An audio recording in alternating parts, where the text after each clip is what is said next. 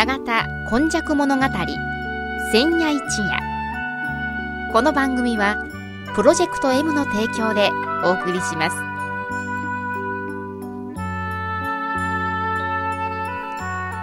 神戸は港があることで多様性のある町となりました。しかしその港というのは神戸港だけを指しているのではありません。山から海へと注ぎ込む川のある地域には素晴らしい砂間が広がり海の流れと川の流れに相まった。この永田地域一帯も神代の昔から自然の生んだ港がたくさん点在していました。毎週土曜日の夜の7時15分からの15分間1995年の阪神・淡路大震災から生まれたこの FM ワイは日本で最初の災害復興ラジオ。外国人市民と地域住民とそしてその思いに呼応した日本中世界中みんなのメディア。FM ワイワイからお届けします。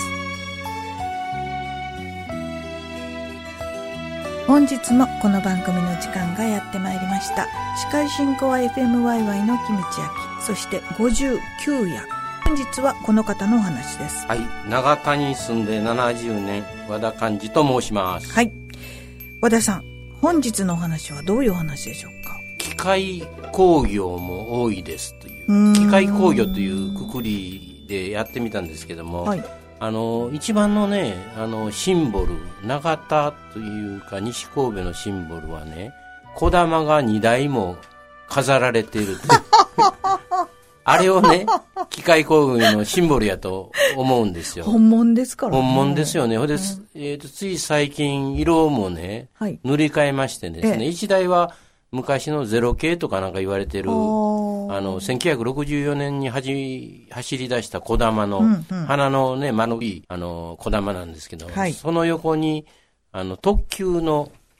あの、小玉が置いてありましてですね、あの、その隣に高い14階か11階か知らんけども、割合高いビルがありましてね、そこは、あの、開発、車両の開発の、あの、ところなんですよね。で、私なんでそこに思い入れがあるかって言ったら、私のおじいさん、明治時代のうん。人ですけどね、あの、どうもね、川崎重工、ええ。車両だと思うんだけども、はい。そこに勤めてましたと。それで脱サラしてあの、郵便局を境町でやるんですけどね。あの、もうちょっと話聞いとったらよかったなと思うんだけども。そういうのってありますよね。ああそれでね、うん。川中はね、あの、東利家のところに、まあ、工場があって、こ小玉が2台あるということで、外からでも見えますね。外からでも行ってね、いわゆるてっちゃんと言われる方がもう、引きなしに出入りしたり、はいあのー朝か、朝のものすごい早い時、夕方と言うべきか、あの、出来上がった車両を、あの、ずっと積み込んで、トラックで走らしたり、あるいは、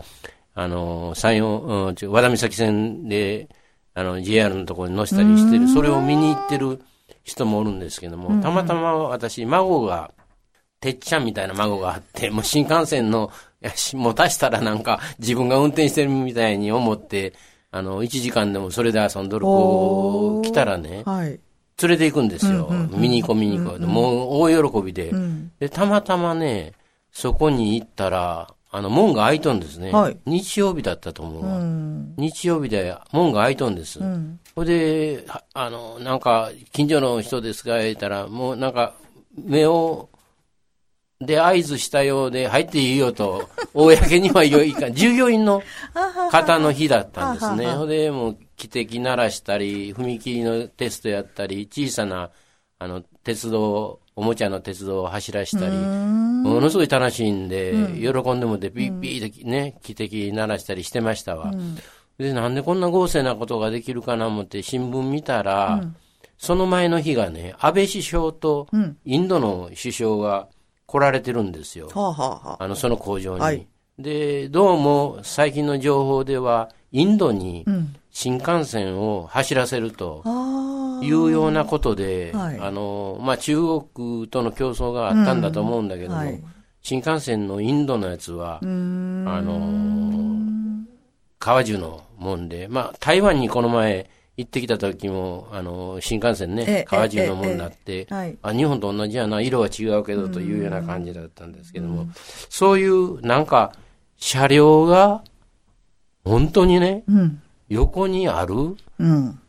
びっくりせないみんなあかんと言わのに 平然と歩いているのはちょっとおかしいなと。何台も並んで置いてありますね。何台もあ,、ね、ありますからね。はい。そういう街に我々は住んでるなということで、結局、あの、機械工業が盛んになってきたと。もちろん、あの、一番最初は川崎とか三菱とかが、あの、払い下げ、この前お話ししましたけど、払い下げで事業をやっていくんだけども、それでも、ひ飛行機まで作ったというのはい。が記録としては残ってるんですけどもね、あの、いろんなものを作ってると。で、我々の街の、あの、工場で新幹線のボルトを作ったりしてるんやで という人もおるし、和田さん、ここ、ここから入ったらあかんあかん。あの、か、あの、川尻ちゃん、三菱の潜水艦の、あの、あの、部品作っとうやから入ったらあかんって 言われて、入り、余計入りたくななるようにね、ええそういう企業、大きな企業を支えてる中小、中小も言うのは中途小やけども、実際技術的にはね、非常に高度なレベルを持ったところがあってですね、あの、三菱重工も川中に負けんと、開発の部門がもうすぐ、開発棟というのはできるんだけども、それは、あの、結局試作品とかを作らないかんから、そういう今ある、和田さん入ったらあかん、潜水艦の、あの、部品作っとんやというようなところとか、新幹線のボボルトを丁寧にね、作っておられる方の技術が次のところに貢献していくんでね、あの、田舎という言い方はダメですけども、山の中に建てるよりは、こういう町工場が整っているところに研究施設を建てるのがね、いいんかなと思いました。で、実際、あの、今、あの、ロボットとかはいはい。AI とか、ええコンピュータ技術なんかた大変だ、大切ですけども、はい。我々思い出すと中学時代ね、木工の時間ってありましてね、うん。木工教室があって、そこにね、あの、高校に進学する人も含めてみんな実習に行ってた時代があって、え、どこへですか？あの、木工のね、あの、中学3校ぐらいをね、受け入れる木工作業所みたいなのが、学校でやるんじゃなくて？なくてと、と外に出て行って、兵庫運河の近くだったと思いますわ。そこでね、あの、椅子を作ったり、はい。してたんですよ。だから、あの、なんかそれは無駄な時間であるような気がするけども、物を作る街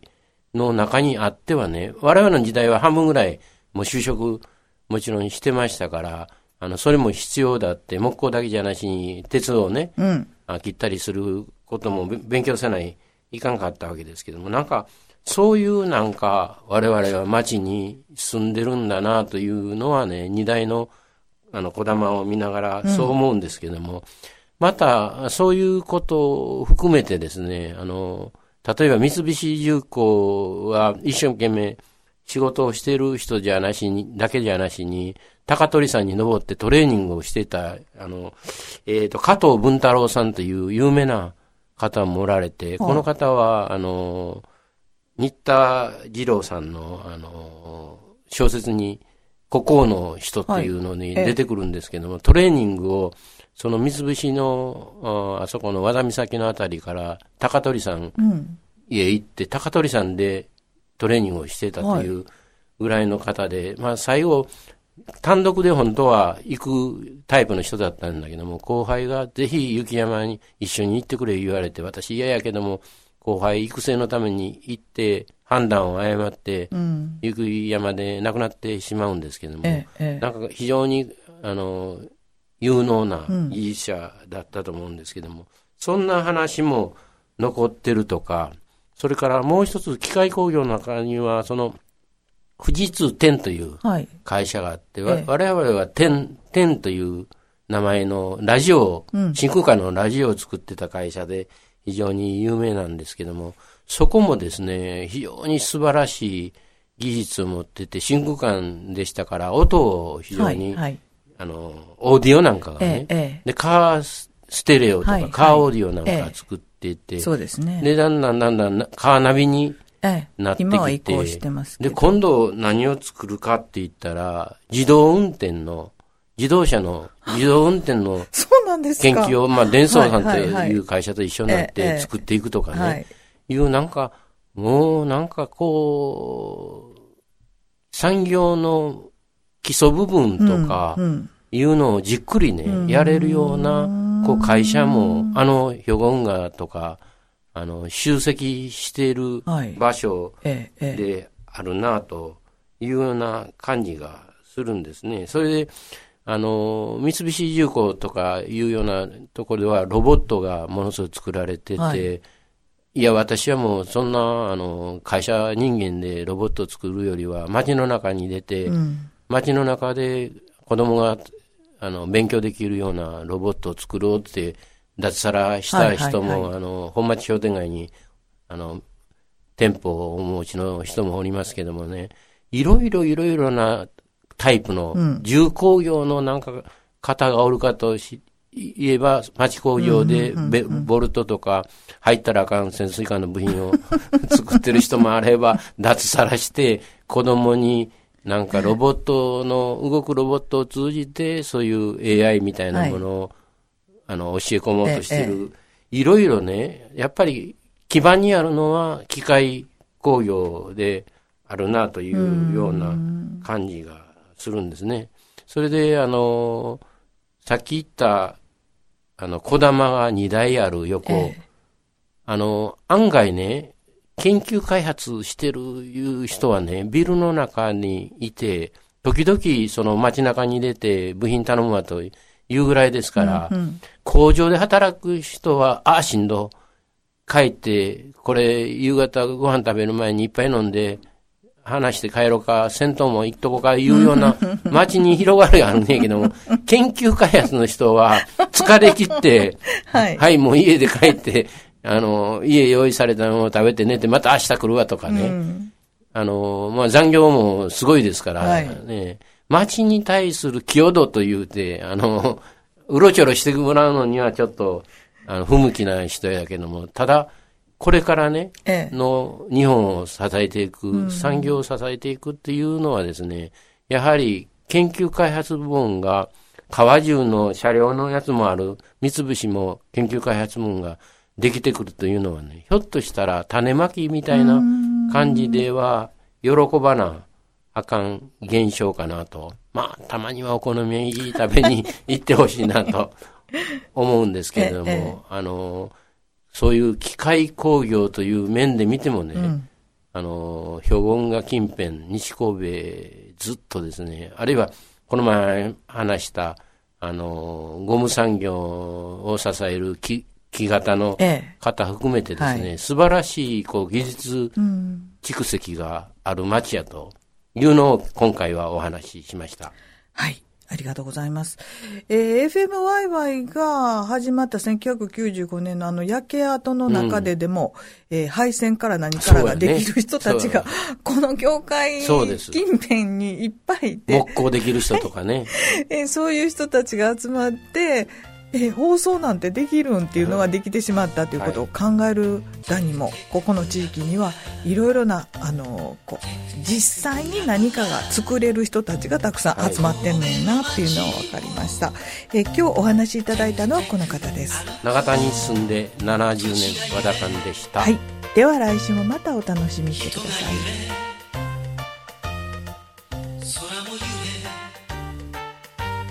永田今昔物語千夜一夜。この番組はプロジェクト M の提供でお送りしました。テクテクブラブラ。